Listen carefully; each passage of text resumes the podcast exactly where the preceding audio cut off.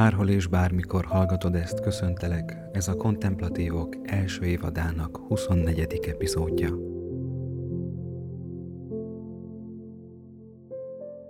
Egy szolgálati közleménnyel kezdem a mai epizódot.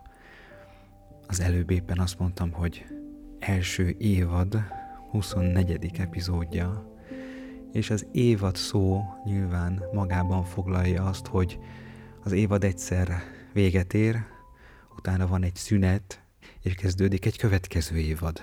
Ez az évadok természete, mondhatnánk így. És hát ezzel nyilván azt szeretném előre jelezni, hogy a mi első évadunk is hamarosan a végéhez ér, nem a jelenlegi epizóddal, hanem a következővel. A következő epizód ugyanis számbelileg a 25 lesz, és ez egy olyan szép kerek szám, hogy úgy gondoltam, hogy itt álljunk meg ennél a, ennek az évadnak a végén, a 25. epizódnál, és így tartunk majd utána egy, egy szünetet, és nagyon reméljük minden emberi elképzelés szerint és emberi remény szerint, hogy majd ősszel valamikor folytatjuk közös útunkat a második évaddal. Milyen megdöbbentő ezt is kimondani, hogy majd egyszer második évad is lesz. Hát reméljük nagyon, hogy lesz. Um, egyébként um, lehet, hogyha más körülmények között lennék én most jelenleg, akkor még egy kicsit azért folytatnám az első évad epizódjait, de úgy gondoltam, hogy ezt mégsem teszem meg. Ennek egészen prózai okai vannak.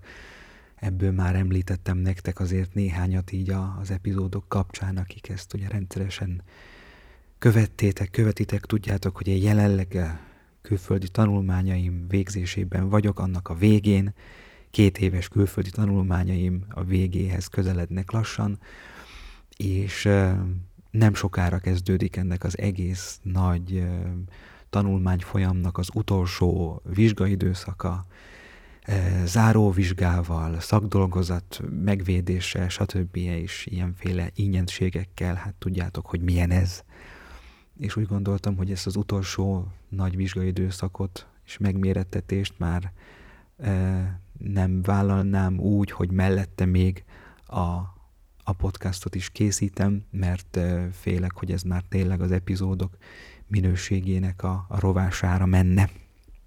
És azt hiszem, hogy ezt, ezt nem érdemes így most megkockáztatni, hanem egész figyelmemmel most a tanulás felé kell, hogy forduljak, pontosan azért, hogyha egyszer ezen túl leszek, akkor, akkor otthon majd azért mégiscsak sokkal, sokkal nyugodtabban a, az ilyenfajta iskolás jellegű tanulásnak talán a, a terhe nélkül tudjam tenni a dolgomat, és többek között elkészíteni majd a második évadnak az új epizódjait is. Ez tehát az ok, ezért, ezért állunk meg most, és egyébként lehet, hogy így néha észrevehettétek azt is ennek, a, ennek az évadnak az epizódjait hallgatván, hogy talán nem mindig a legösszeszedettebben, vagy a legfelkészültebben beszéltem erről a témáról, ezekről a témákról, lehet, hogy néha túl sok volt a, a szóismétlés, vagy retorikailag nem mindig úgy fejeztem ki magam, ahogy legalábbis én magamtól elvártam volna.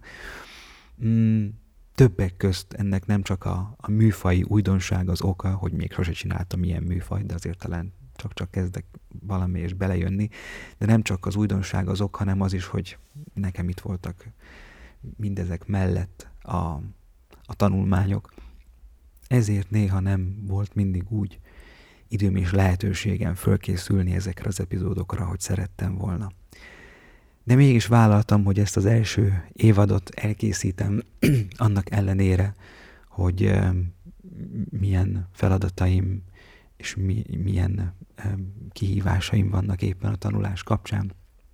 De valahogy tavaly ősszel, amikor nagyon erősen gondolkodtam, hogy bele kéne fogni ebbe a sorozatba, akkor úgy gondoltam, hogy vagy, vagy most elkezdem, vagy sose.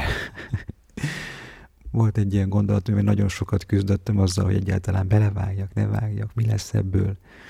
És mivel sokan, sokan bíztattak, sokan nagyon pozitívan motiváltak már annak idején, hogy ezt érdemes lenne elkezdeni, ezért arra gondoltam, hogy bármilyen körülmények között vagyok is, bármennyire most a, a tanulás feladatai vesznek körül, bármennyire külföldön vagyok, bele kell vágni ebbe.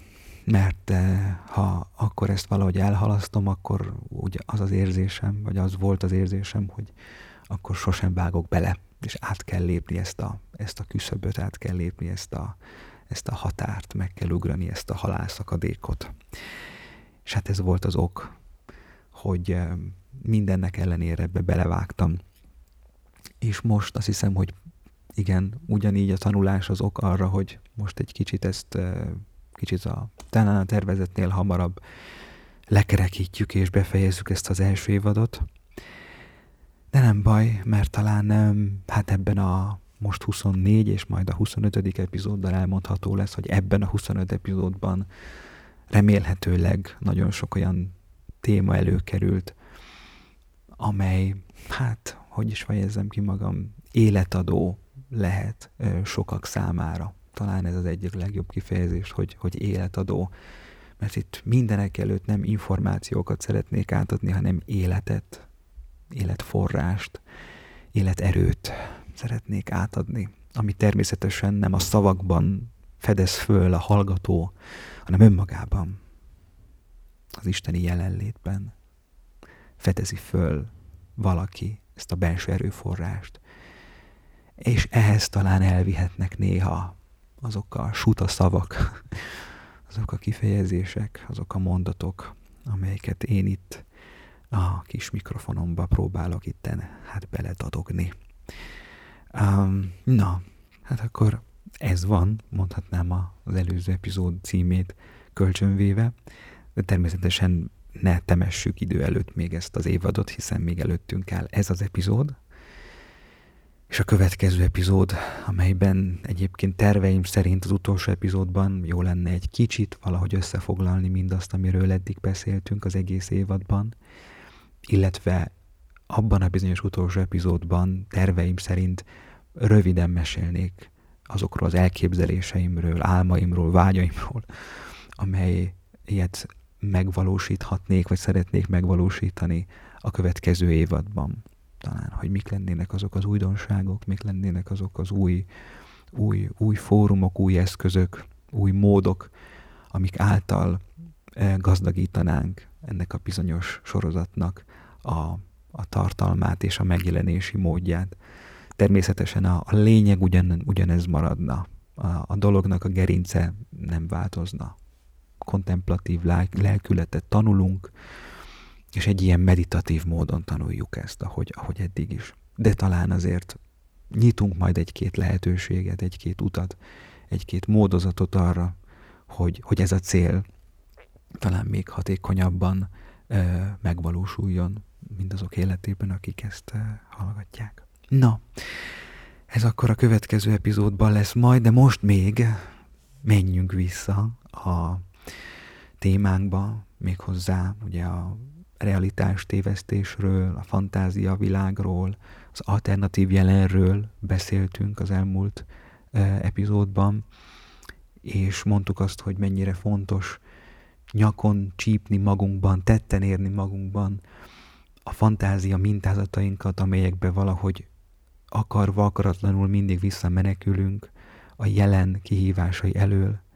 Mondtuk, mennyire fontos újra és újra megbarátkozni azzal, ami van, a realitással, a valódi jelennel, és mennyire ideálisabb ez, mint az az, az idealisztikus világ, amelyet elképzelünk olykor a fejünkben, és ahová olyan szívesen olykor visszamenekülünk. És csak ez kiegészítendő. Néhány példa olyan fajta úgynevezett realitás tévesztő mentalitásokra, amelyek általánosságban ott lehetnek bennünk, és itt most tényleg ezek nagyon ilyen általános példák, hogy melyek lehetnek azok a realitás tévesztő gondolatok bennünk, ezek a fantázia mintázatok, amelyek föl-föl jönnek az elménkben, és amelyek néha, mondom, menekülési útvonalakká válhatnak. Például Például egy ilyenfajta realitás tévesztő mondat bennünk, amikor az jut eszünkbe, hogy engem senki sem szeret. Például. de egyébként, ha már találok egy valakit, aki azért valahogy mégis, akkor ez a mondat már is nem igaz. De mégis, ez egy, lehet ez egy fantázia mintázat az életemben, és lehet ez egy ilyen, ez egy ilyen belső mentális bástya, egy ilyen pajzs, ami mögé behúzódhatok, és amelyel lehet, hogy a saját felelősségemet is próbálom lecsökkenteni, amelyel a félelmeim elől megpróbálok elbújni, nem szembenézek velük, de elbújok előlük, amikor azt mondom, hogy engem senki sem szeret. Ezen nagyon sok mindent az életemben meg tudok magyarázni, meg tudok okolni, ki tudok bújni felelősségek alól, amikor egy ilyen realitást tévesztő mondatot e, úgy táplálok a lelki világomban, az elmémben, a fantáziámban. Hasonló, amikor azt mondom, hogy, vagy nem is mondom ki magamnak, de úgy érzem, hogy én, én áldozat vagyok. Mindennek és mindenkinek az áldozata. Engem mindig mindenki bánt. A helyzet, a társadalom, a rendszer áldozata vagyok, és én így értelmezem magam. Ez lesz az identitásom, hogy én mindig áldozatként nézek saját magamra. Azt hiszem, hogy ez is egy realitást évesztő mentalitás, amikor kizárólag ezzel azonosítjuk magunkat, akkor ez egy hamis én, ez egy hamis identitás. Mert természetesen az életünkben nagyon-nagyon sokszor előfordul az, hogy áldozatai vagyunk egy helyzetnek, és történtek velünk dolgok, vagy történnek velünk dolgok, amik nem a mi felelősségünk, hanem mások felelőssége. Igen, természetesen van ilyen. De talán kizárhatjuk azt, hogy ez csupán erről szólna, és hogy százszázalékosan erről szólna az egész életünk, hogy én mindennek és mindenkinek az áldozata vagyok, és soha sincs egyetlen százaléknyi saját felelősségem sem. Éppen ezért az áldozat vagyok mindig típusú mentalitás, ez bizony a realitás tévesztéshez, az alternatív jelenhez tartozhat. Vagy ennek a fordítotja, amikor valahogy abban menekülök vissza abba a gondolatba, hogy engem mindenki szeret, és én is mindenkit szeretek. Volt, hogy, hogy ilyeneket is hallottam bizonyos személyektől, akik meg voltak győződve arról, hogy nem csak őket szereti mindenki, de ők is mindenkit szeretnek.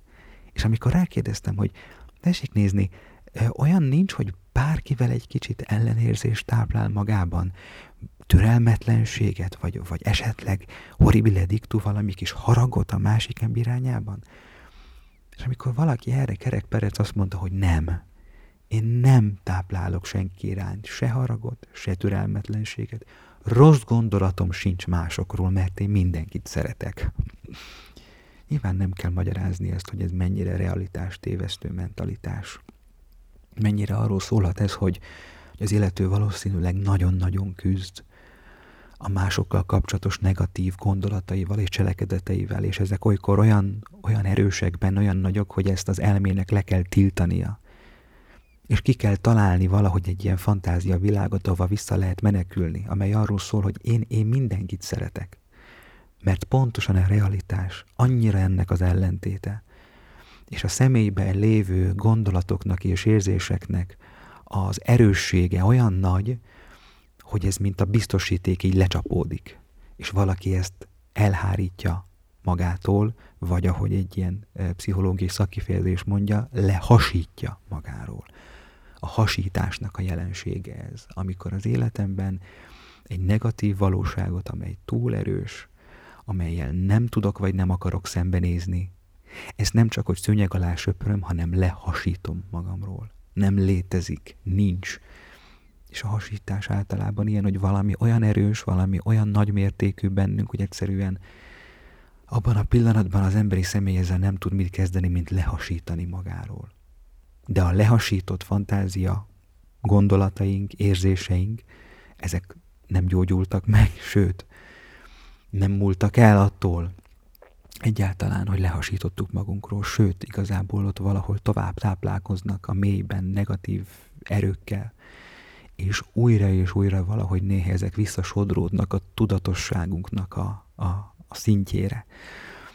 És ilyenkor szükséges lehet ez a fajta ilyen, ilyen stratégia, amikor valaki ezzel védi meg magát ezektől a visszatérő, lehasított ilyen, ilyen elemektől, hogy valaki azt mondja, hogy én mindenkit szeretek, és engem is mindenki szeret. Azért, mert úgy tűnik, hogy ennek pontosan az ellentéte igaz nagy mértékben az illető életében De ez ilyenkor egy realitást tévesztő mentalitás és egy menekülési útvonal.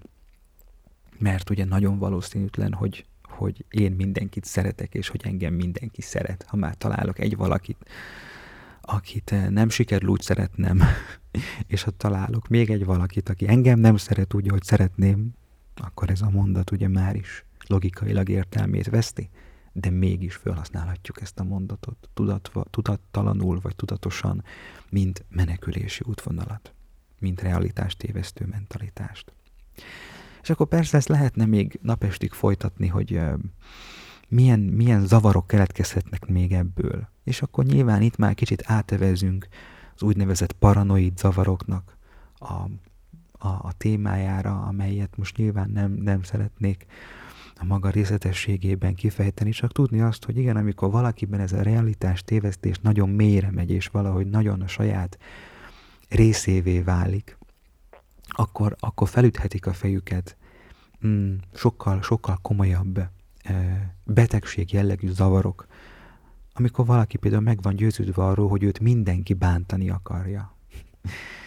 És mindenkinek a cselekedetében igazából, cselekedetéből azt látja, hogy mi az a, az a, az a rossz akarat, az a bántás, ami, ami abból származhat, mert őt mindenki bántani akarja. És a legártatlanabb cselekedetekben, a legártatlanabb történésekben is az illető, ha akarja, ezt láthatja bele, hogy tulajdonképpen engem, engem likvidálni akarnak, engem bántani akarnak. Ez most azért történik, mert valahol ezek mögött egy rossz szándék van.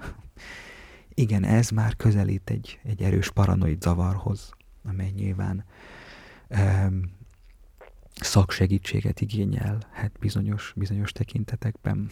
Na, ezek csak példák arra, hogy bizony ezek a, ezek a fantázia mintázataink, ezek a, ezek a realitást tévesztő mentalitásaink milyen módon, milyen formában lehetnek bennünk. Na de hát a lényeg, hogy szeretnénk kilépni ebből. Na, tehát úgyis ez a lényeg.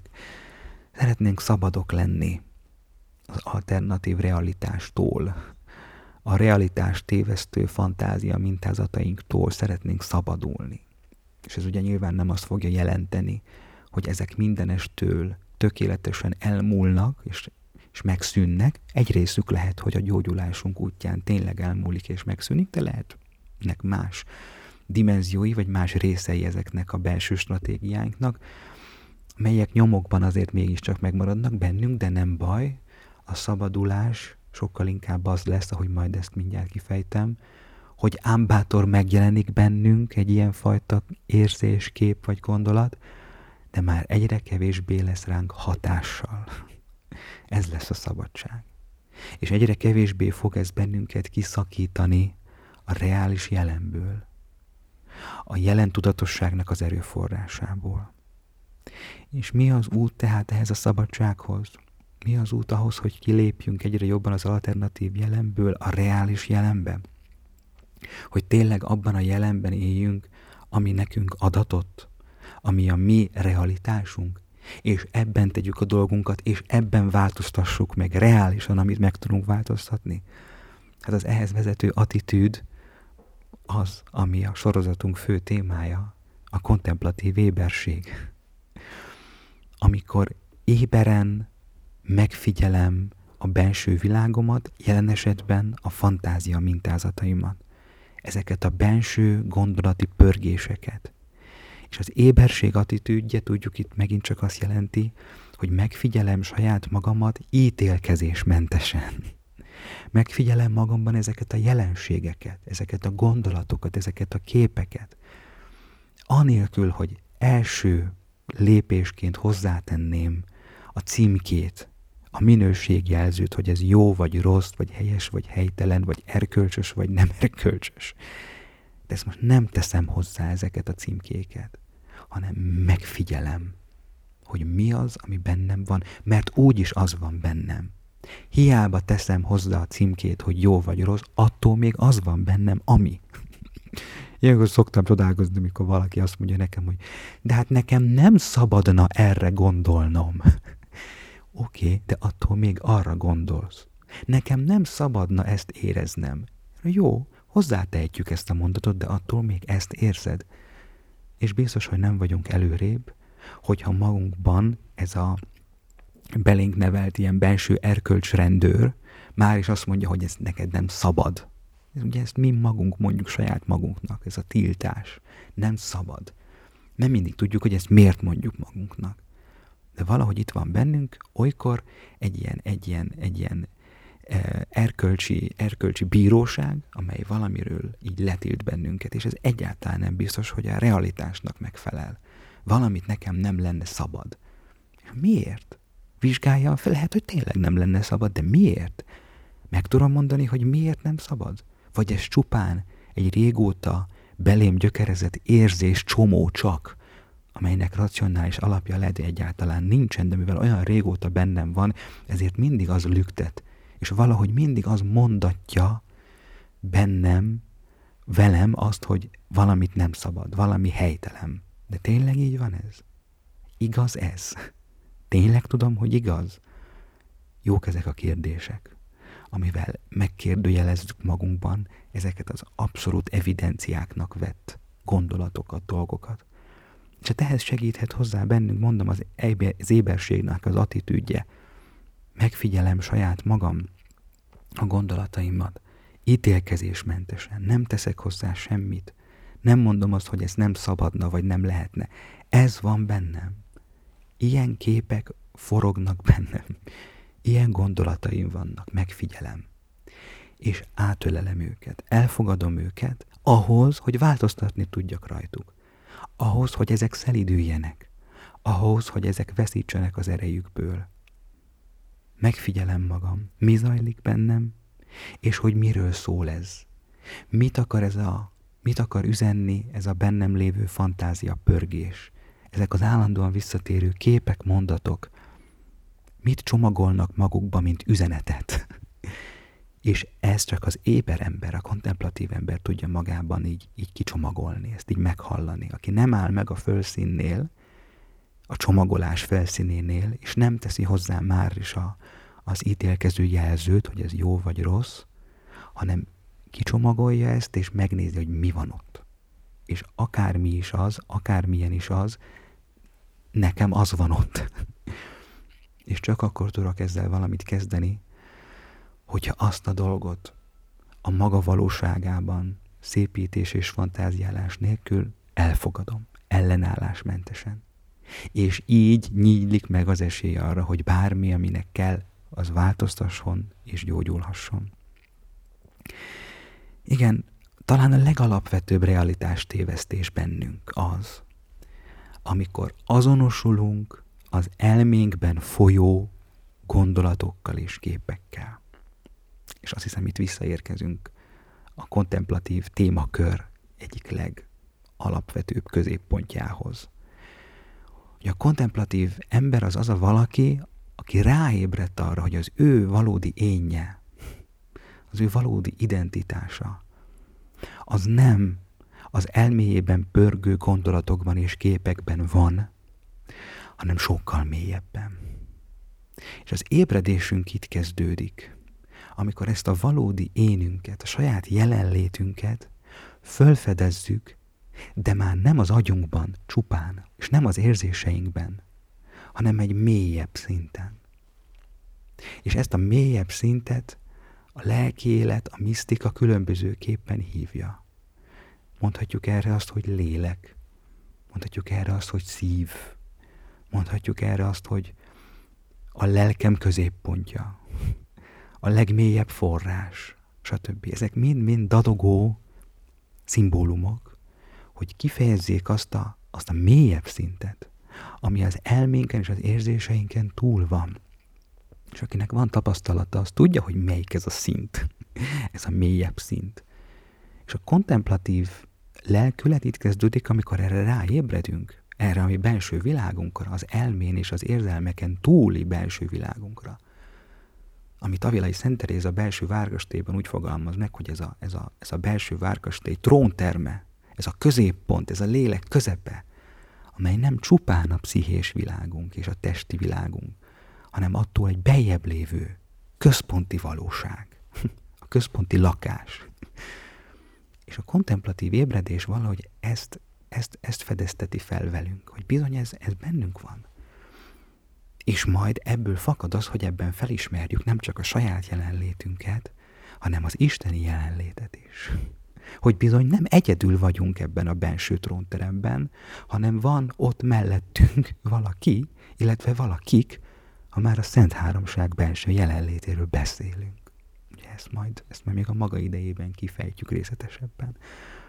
De a lényeg az, hogy a, a, a realitás tévesztéseinkből való kilépés legelső e, pillanata nyilván ez a fajta ébredés. Az éberségnek az attitűdje. Amikor rájövök arra, ráébredek arra, hogy bizony a fejemben pörgő gondolatvilág és a bennem pörgő érzelmek nem azonosak velem. Hordozom őket, nem tudom őket letenni, mint egy hátizsákot, de mégsem vagyok egészen azonos velük. Az én önazonosságom, az én valódi belső identitásom az ezeknél mélyebben van. És a misztikusok egyébként ide mennek, a középpontba mennek, a lélek legmélyére mennek, a lét magjához mennek, és ott fedezik föl a saját énjüket, a saját jelenlétüket, és az isteni jelenlétet.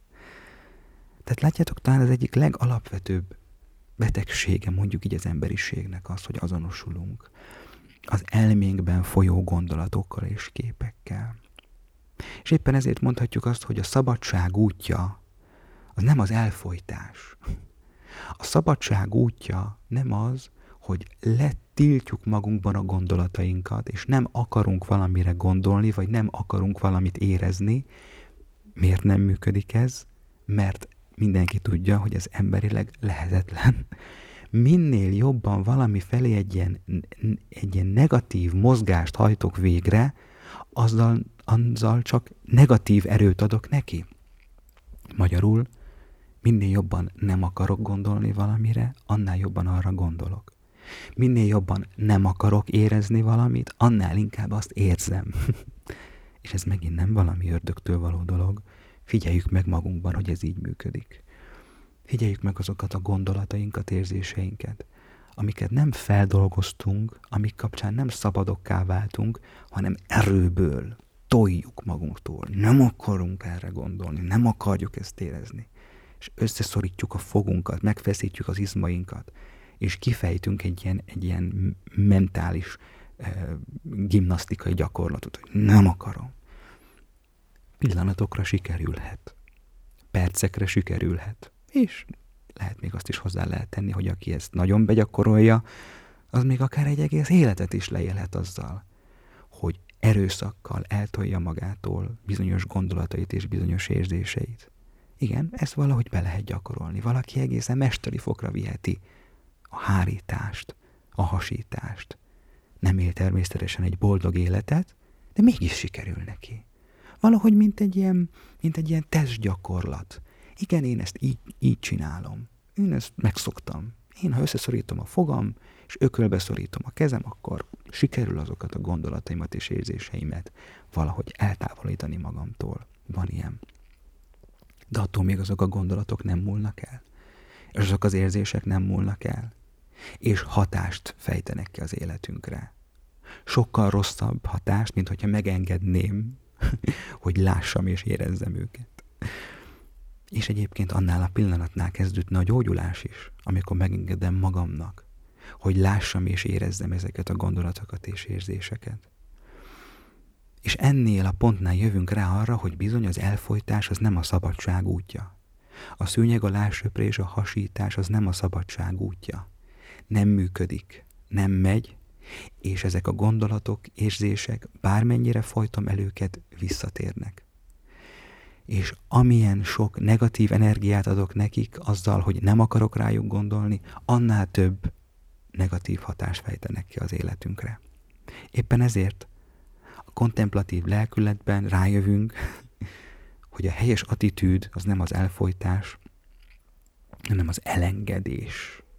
Mit jelent az elengedés ilyen szempontból?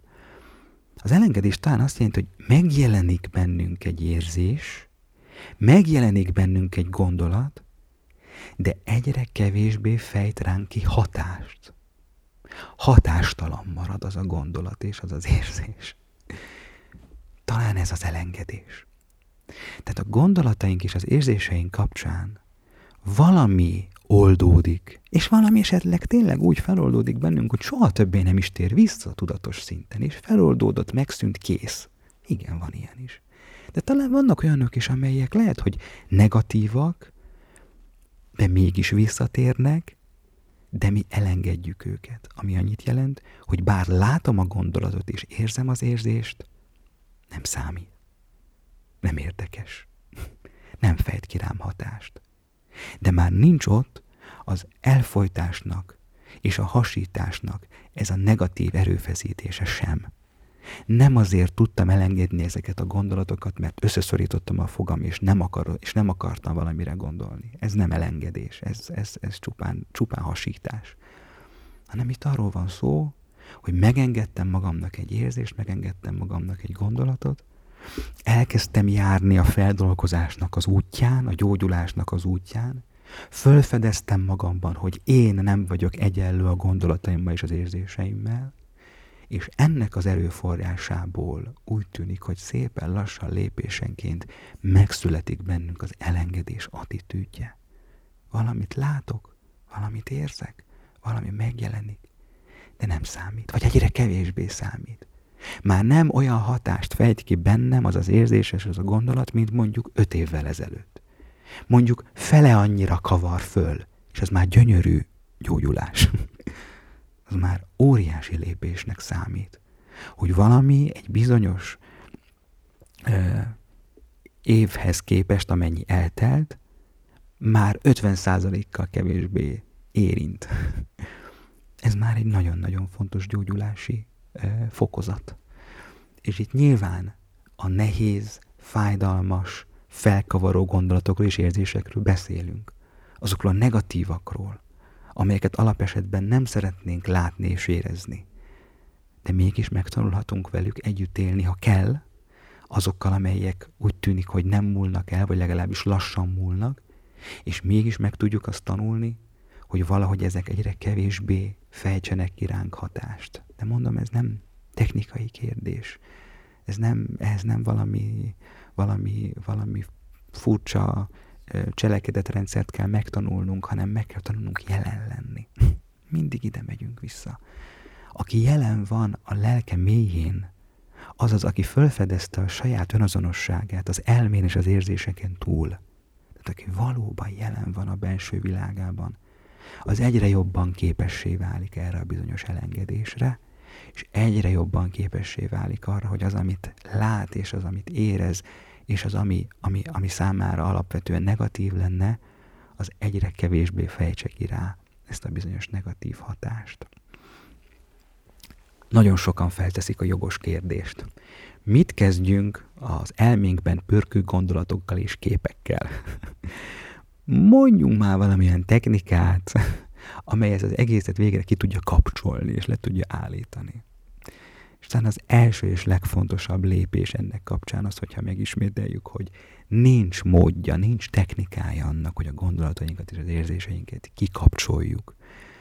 Természetesen lehetnek olyan, olyan e, ilyen meditatív jellegű gyakorlataink, amelyekben lelassulnak egy kicsit ezek a gondolatok, vagy esetleg percekre akár le is állnak de amikor kijövünk ezekből a gyakorlatokból, nem, de amikor azt tapasztaljuk, hogy ugyanúgy visszatérnek, visszajönnek ezek a, ezek a pörgések, amíg természetesen ezek a fajta meditatív jellegű gyakorlataink nagyon sokat tudnak nekünk segíteni abban, hogy e, legalább bizonyos időkre a gondolati pörgéstől egy kicsit szabadak legyünk, úgy tűnik, hogy ezt ki kell egészíteni valami mással is ahhoz, hogy úgy általában a hétköznapi életünkben, amikor tesszük a dolgunkat és éljük az életünket, akkor ezek a bennünk pörgő, állandóan pörgő gondolatok azért mégse kínozzanak bennünket annyira. És, és ennek az útja, megint csak megismétlem, az elengedés. Ez a fajta belső szabadság, ami arról szól, hogy bár zajlik bennem egy gondolat, de nem figyelek rá nem veszem komolyan. elengedem. Nem elfolytom, hanem elengedem. Wilfried Stinissen, svéd kármelita atya, nemrégiben hunyt el, írja a keresztény meditációról szóló könyvében a következőt. Homlokunk mögött ott lakik egy rádióbemondó, aki egész nap eseményeket és találkozásokat kommentál. El kell hallgattatni, de nem úgy, hogy szembeszállunk vele, hanem hogy teljesen érdektelenné válunk vele szemben. Ha észreveszi, hogy nem hallgatjuk kommentárjait, lecsendesedik. nem egy nagyon ilyen gyakorlati nyelven fejezi ki Stinissen atya ezt a bizonyos, ezt a bizonyos elengedést. Hogy a gondolatainkat nem elfolytani akarjuk, hanem elengedni. Azaz megjelenik, de nem foglalkozunk vele. nem veszük komolyan. Elengedjük. És egyébként ezt az elengedést lehet gyakorolni pontosan a szűk értelemben vett kontemplatív imában. És amikor beszélünk majd a kontemplatív imának a gyakorlatáról, akkor biztos, hogy vissza fog térni ennek a, az imának az egyik alapeleme, ami pontosan erről szól, hogy ott, amikor leülünk passzívan imádkozni, és most nem mondunk semmilyen szöveget, és nem gondolunk semmilyen dologra, hanem egy, egy teljes nyitottságban jelen vagyunk csupán, akkor nyilván ezred másodpercek kérdése az, hogy a fejünkben erősebben, mint valaha, elkezdenek pörögni az értelmes vagy értelmetlen gondolatok és képek. És ezért ebben a fajta imamódban azt tanuljuk majd meg, így, így sűrítve, hogy hogyan lehet ezeket, ezeket elengedni, és visszatérni az isteni jelenlétbe. És szinte a kontemplatív ima ennek lesz egy ilyen edzőtere nekünk, amit egyébként a hétköznapi életben is tudunk majd gyakorolni, csak itt valahogy sűrítettebb módon, hogy hogyan tudunk ezekkel a gondolatainkkal, képeinkkel úgy szembenézni, hogy közben nem elfolytjuk őket, hanem megengedjük, hogy létezzenek, mégis elengedjük őket, és visszatérünk az Isteni jelenlétbe. Igen, a kontemplatív ima gyakorlata nagyon sokszor ez lesz, egy elengedés és egy visszatérés. Önmagamra való harag és agresszió nélkül konstatálom nyugodtan, hogy most, most levettem a szemem az Isteni jelenlétről, most nem vagyok jelen, most gondolkodom. Nem baj, nem pofozom meg magam, nem kínzom magam, konstatálom. Uh-huh, Oké, okay, ez történt. És nyugodtan, szeliden, nem erőből, nem izomból, szeliden visszatérek az Isteni jelenlétbe. És hogyha három másodperc múlva megint azon kapom magam, hogy egy másik gondolaton van a figyelmem, ugyanezzel, pontosan ugyanezzel a szelítséggel visszatérek az Isteni jelenlétbe. És lesznek olyan imáink a körülményeinktől, időjárástól, és a különböző minket érő hatásoktól függően, hogy bizonyos imákban 15 ezerszer kell visszatérnünk az Isteni jelenlétbe, és valamilyen ima alkalmainkor csak négyszer-ötször. és egyik se jelenti azt, hogy jobb vagy rosszabb volt az imám. Nem, hogy ezen mérjük le az imának a, a minőségét, vagy a meditációknak a mélységét, hogy hányszor kalandoztam el, teljesen mindegy, mert ott van a szándék. A szándék a lényeg, az én szándékom az, hogy jelen akarok lenni. És hol így sikerül, hol úgy. Nem teszem hozzá, hogy az egyik jobb, a másik rosszabb. A szándékom az, hogy jelen akarok lenni. És ez a lényeg. És ebben a bizonyos kontemplatív imában mondom, gyakoroljuk ezt a bizonyos elengedést és visszatérést az Isteni jelenlétbe. Elengedjük a fantáziánkat, a gondolatainkat, és szelíden visszatérünk. És mivel ezt ott az imában ilyen sűrítve gyakoroljuk, ezért ez lehet könnyebb lesz majd a hétköznapi életben. Amikor dolgozunk, tesszük a dolgunkat, vagy bármi más csinálunk, és szintúgy megéljük azt, hogy eszünkbe jut valami gondolati értelmetlenség, pörögnek a gondolataink, szeretnénk ezt valahogy leállítani, akkor aki a kontemplatív imába belegyakorolta magát, annak könnyebb lesz elengedni ezeket a gondolatokat, és visszatérni az Isteni jelenlétbe. Még akkor is természetesen, hogyha ez egész életünkre jellemző lesz ez a mozgás, hogy elengedés, visszatérés. Mondom, bizonyos időközönként ez könnyebb lesz, bizonyos időközönként ez nehezebb lesz. Bizonyos időközönként sokáig jelen tudunk lenni értelmetlen gondolati pörgés nélkül, valamikor egy másodpercig se tudunk lenni anélkül. Emberek vagyunk. Van egy pszichés világunk, egy testi világunk, egy szociális világunk, ami hat ránk. nem tudunk ettől teljesen függetlenné válni, még akkor sem, ha a remete barlangba elvonulnánk, és ott magunkra csukránk az ajtót. Ezt minden remete, valódi remete tudta, hogy saját magunkat visszük magunkkal. Az elménket, a gondolatainkat, a fantáziánkat, a vágyainkat, az álmainkat mind-mind visszük magunkkal, ezt nem tudjuk kizárni magunkból. És ez, ez ugyanúgy küzdelem marad. De nem baj, amikor rájövünk végre ennek a módjára, hogy a kontemplatív lelkületben bizony ráébredünk erre, hogy az én jelenlétem az mélyebben van, mint a gondolataim és az érzéseim, akkor ennek az erőforrásából egyre jobban sikerülhet az, hogy a gondolatainkat, főleg azokat, amiket, amiket, amik negatívan érintenének bennünket, ezeket nem elfolytjuk, hanem megengedjük, hogy feljöjjenek, és elengedjük őket, és visszatérünk Isten jelenlétébe. Um, nagyon-nagyon fontos ez. Másik nagy uh, kontemplatív imamesterünk, akit majd fogok idézni, sokszor még, Thomas Keating, uh, amerikai trapista atya, szintén nem régiben hunyt el. Ő ugye a, a belső imának, a kontemplatív imának egy nagyon nagy gyakorlati tanítója, és ő szervezett nyilván sok-sok olyan, olyan ilyen ima alkalmat, ilyen ima szemináriumot, ahol, ahol résztvevőkkel gyakorolta um, élőben is, hogy hogyan lehet a kontemplatív imát átültetni a gyakorlatba. És egy történet szerint volt ott egy, egy szerzetes nő az egyik ilyen, egyik ilyen ima alkalmon, aki valahogy nagyon úgy gondolkodott a kontemplatív imáról, hogy ez arról szól, hogy szemünket, fogunkat összeszorítsuk, és nem gondolunk semmire. És ugye hát ezzel pontosan előkészítjük a terepet arra, hogy minden eszünkbe fog jutni, amit nem szeretnénk és szegény nővér próbált így, így, így kontemplatíve imádkozni, és az ima után azt mondta Keating atyának, hogy nekem tízezer gondolatom volt ima közben. És Keating atya erre azt válaszolta, hogy igen, ez tízezer lehetőség arra, hogy felfedezd Isten jelenlétét. Tízezer lehetőség arra, hogy visszatérj Isten jelenlétében. Jaj, de szeretem ezt a pozitív hozzáállást. Igen, megtörténik bennünk az, és még élünk meg fog történni, hogy a gondolataink, az elménknek a pörgése bezavar és bejön olyankor is, amikor nem szeretnénk. Na de itt alakul át a kontemplatív látásmód segítségével az attitűdünk, amely ezekre a helyzetekre úgy néz, mint lehetőségekre. Tessék, ez egy lehetőség, hogy visszatérjek Isten jelenlétébe. A leghajmeresztőbb gondolataink, a legborzasztóbb érzéseink akár mind-mind lehetnek kapuk, utak, lehetőségek, hogy akkor most visszatérek az Isteni jelenlétbe. Elengedem ezt a gondolatot.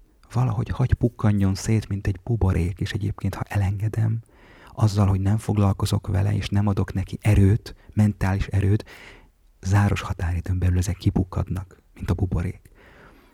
És pont emiatt, mert ezek eszembe jutottak, visszatérek Isten jelenlétébe bennem, és így bennem erősebb lesz a kontemplatív lelkület.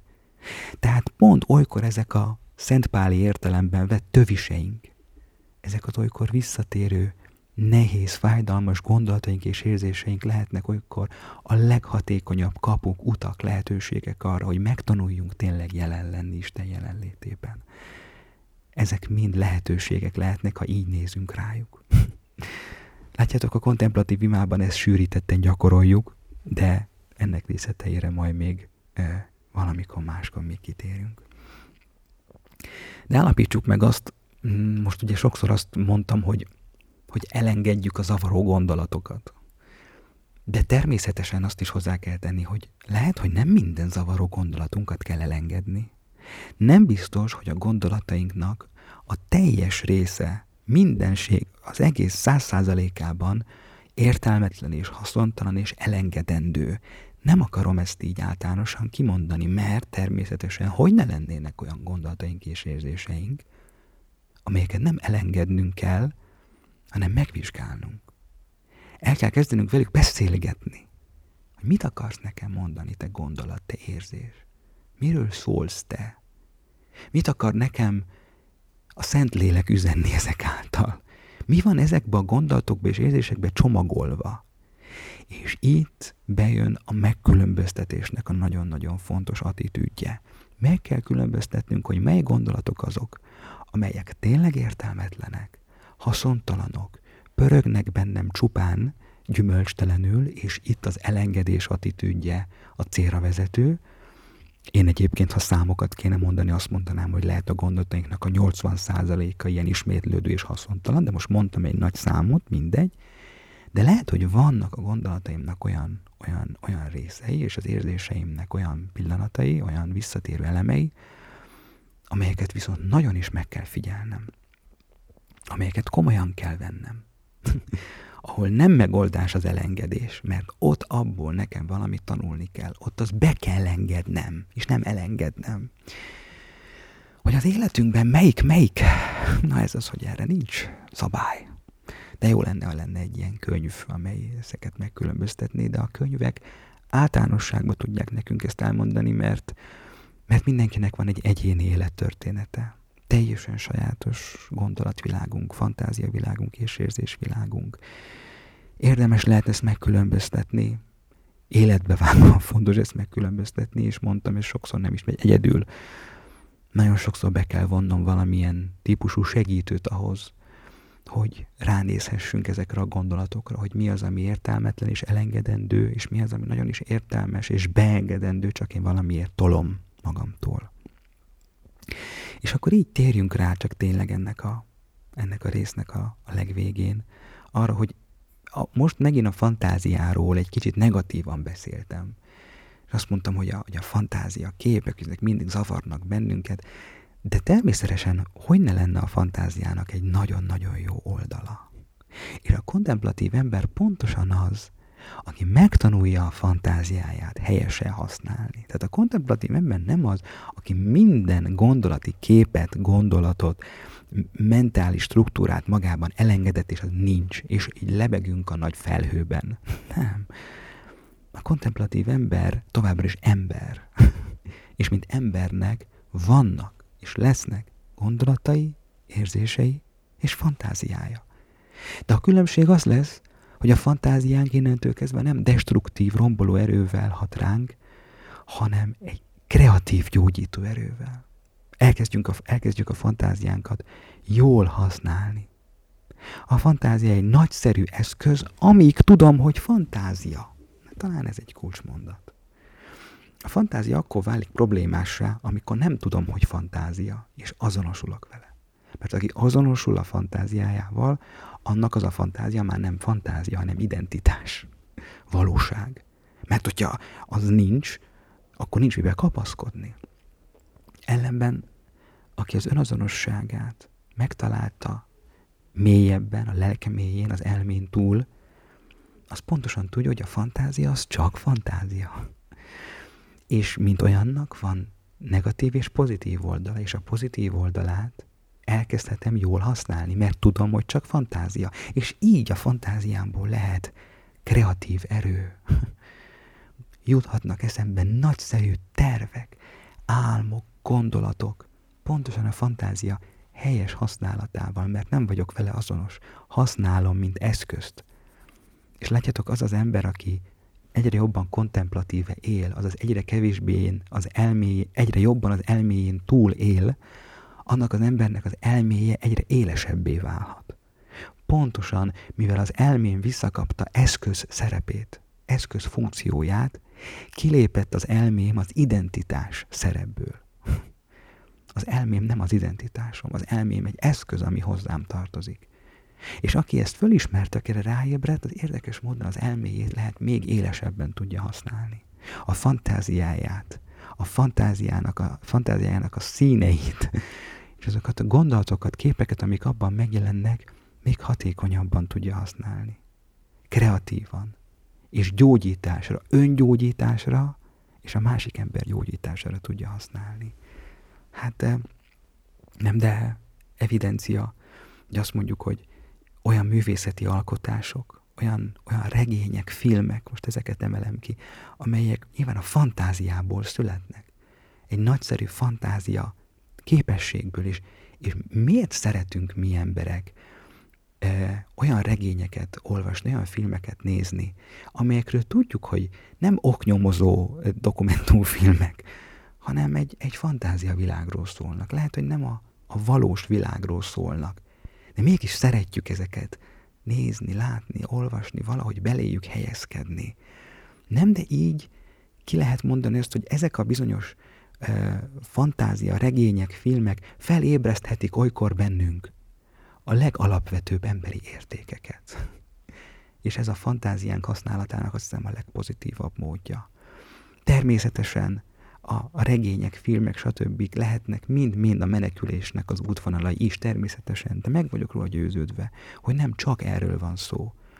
És a kontemplatív ember talán pontosan ezért tud fantázia által inspirált regényeket olvasni, filmeket nézni, amelyek akár egy egészen más univerzumról, világról szólnak, mert észreveheti bennük azokat a mélységesen mély értékeket, amelyeket olykor a hétköznapi beszédmódunk ki sem emel, olykor még sajnos a keresztény beszédmódunk sem, de amelyek ott élnek minnyájunk fantázia világában.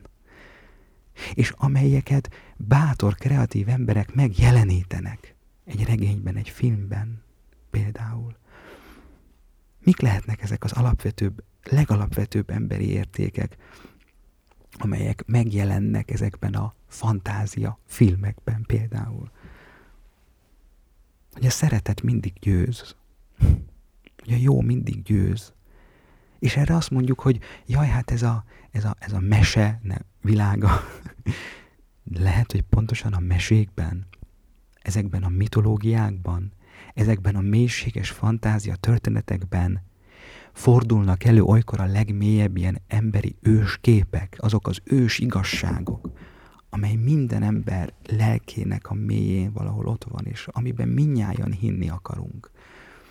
Hogy nem tudjuk elviselni azt, hogy végül nem a szeretet győz, hogy végül a sötétség győz, a rossz győz. Nem, a jónak kell győznie, a szeretetnek kell győznie, a fénynek kell győznie.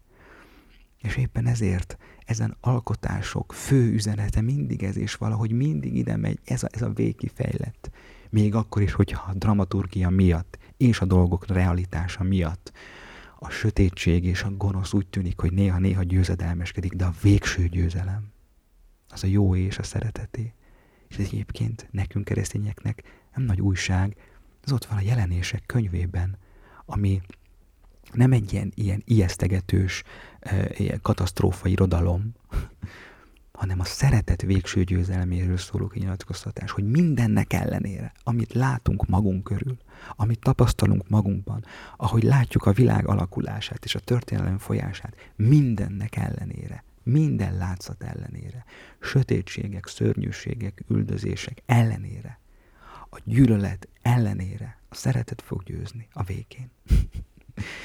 És látjátok, ilyen, ilyen az, amikor a keresztény kinyilatkoztatás ugyanoda megy, ahová az, az őszinte emberi igazság keresés így is megy. Erre mondták a régi egyházatják, hogy fölfedezzük az ige magvait, nem csak a keresztény irodalomban, hanem minden más művészeti alkotásban is. Hogy ezek az, az igazságnak, az igazság keresésnek ezek a magvai, amelyek erre a végső igazságra utalnak, ezek, ezek valahogy ott vannak az emberiségnek a kollektív tudatosságában vagy tudatalattiában, amelyek kifejeződésre kerülnek, például olyan művészeti alkotásokban, amelyeket nagyban a fantázia inspirált. És ezeket az értékeket közvetítik nekünk, a legalapvetőbbeket, a legalapvetőbb emberi húrokat pengetik meg bennünk. A szeretet mindig győz. A világosság és a sötétség harcban állnak egymással, igen, de egyik sem iktatható ki véglegesen. A végén mégis a fény győz. És például azt is kiemelhetik ezek, hogy mindenkiben ott lakik a hős. A hős. Ami, ami micsoda, ami kicsoda a hős. És itt nem a tökéletes emberre kell, hogy gondoljunk, hanem a hősök talán azok, akik megvalósították saját magukat, azaz felhasználták a bennük lévő kiaknázatlan képességeket, és azt kifejlesztették És a hősök nem egyformák, a hősök különbözőek, mindegyik olyan, amíg megfelel az ő sajátos képességeinek. És ez nem, de szól nagyon-nagyon erősen nekünk arról, hogy bennünk is mennyi elrejtett, kihasználatlan erőforrás és képesség van, de bennünk is ott lakik a hős. És a hős nem a mindent elbíró ember, és a mindig erős ember, hanem az, aki kifejlesztette magában ezeket a képességeket. Aki nem mondja egy ilyen kisebbségi komplexus miatt az, hogy én senki vagyok, nulla vagyok, semmi vagyok, és elásom a talentumomat, hogy visszautaljak az evangéliumi példabeszédre hanem aki előveszi a talentumát, bármilyen is legyen az, és bármennyi legyen, és azt kifejleszti, azt, azt, azt, azt hasznossá teszi, és azt elfogadja, magáévá teszi, nem akarja a másik ember talentumát, hanem saját magáét fejleszti ki. Ez a hős. És nem de a, a mesék világában, a mitológiák világában, ezek a bizonyos hősök fölébreszthetik bennünk ezt a, ezt a, ezt a hozzáállást, hogy akkor mi is hozzuk ki magunkból a legjobbat, fejlesztjük ki a sajátos képességeinket, és végre ne a másikét akarjam, hanem a sajátomat, ami nekem adatot, azt fejlesztem ki. A saját hangszeremen játszak, ami nekem adatot, bármilyen is legyen az. A másik majd játszik a saját hangszerint, nem ebből lesz a harmónia, amikor mindenki csak a saját hangszerén játszik, de azon viszont jól, és, és, és művész ilyen. És látjátok, megint csak arra akarok kitérni, hogy a fantázia világból micsoda emberi erőforrás is születhet. A mesék világa, a mitológiák világa. És erre mondja Richard Rohr, hogy a, a mitológia nem azt jelenti, hogy valami nem igaz, hanem azt jelenti, hogy mindig igaz. hogy alapvető, univerzális emberi értékek vannak benne. Nem a fölszínen, mert a fölszínen szimbólumok vannak, de a mélyében nagyon nagy igazságok vannak a mitológiákban, a mesékben, ezekben a fantázia univerzumokban. Én nagyon-nagyon vonzódom a modern mitológiákhoz, a filmes mitológiákhoz, a Csillagok háborúja univerzumhoz, a Marvel univerzumhoz, ezekhez a fantázia univerzumokhoz megvallom nektek őszintén nagyon-nagyon vonzódom. Mert egyszerűen képessé tehet ez bennünket, a tudatosságunkban való változásra. A komoly felnőtt helyett végre visszatér belénk a csodálkozó gyermek. Nem, de Jézus ezt mondja, ha nem lesztek olyanok, mint a gyermekek, nem mentek be a mennyek országába. De ez a kontemplatív attitűd, a csodálkozás, a gyermeki csodálkozás. Vagy kontemplálni egy ilyen világot, ahol kevésbé van lehetetlen, ahol minden valahogy olyan, olyan lehetetlenség mentesen történik. De ez nem ébresztheti fel bennünk azt az attitűdöt, azt a, azt a hittételt, hogy Istennek semmi sem lehetetlen. És hogy ezen fantázia világok helyes szemlélése által felszínre jöhet belőlünk a hős, a bennünk élő hős, amelyet a Szentírás nem, de úgy mond, hogy legyetek szentek. Ami ezt jelenti. Legyetek önmagatok, bontakoztassátok ki a saját képességeiteket. Na, csak így akartam összefoglalni, hogy a, a fantázia világ, amíg tudjuk, hogy ez fantázia világ, és nem tévesztjük össze a realitás és az identitásunkkal, hanem ezt így, mint fantázia világot kezeljük, és így állunk bele, legalapvetőbb emberi értékeinkre tud minket ez rádöbbenteni, és a legalapvetőbb emberi igazságaikban tud ez bennünket megerősíteni. Jövő héten a fináléban még ezt egy kicsit folytatjuk, és aztán az utolsó epizódban egy kis összefoglalást tartunk majd, és akkor majd lezárjuk ezt az évadot, de jövő héten várlak még benneteket nagy szeretettel.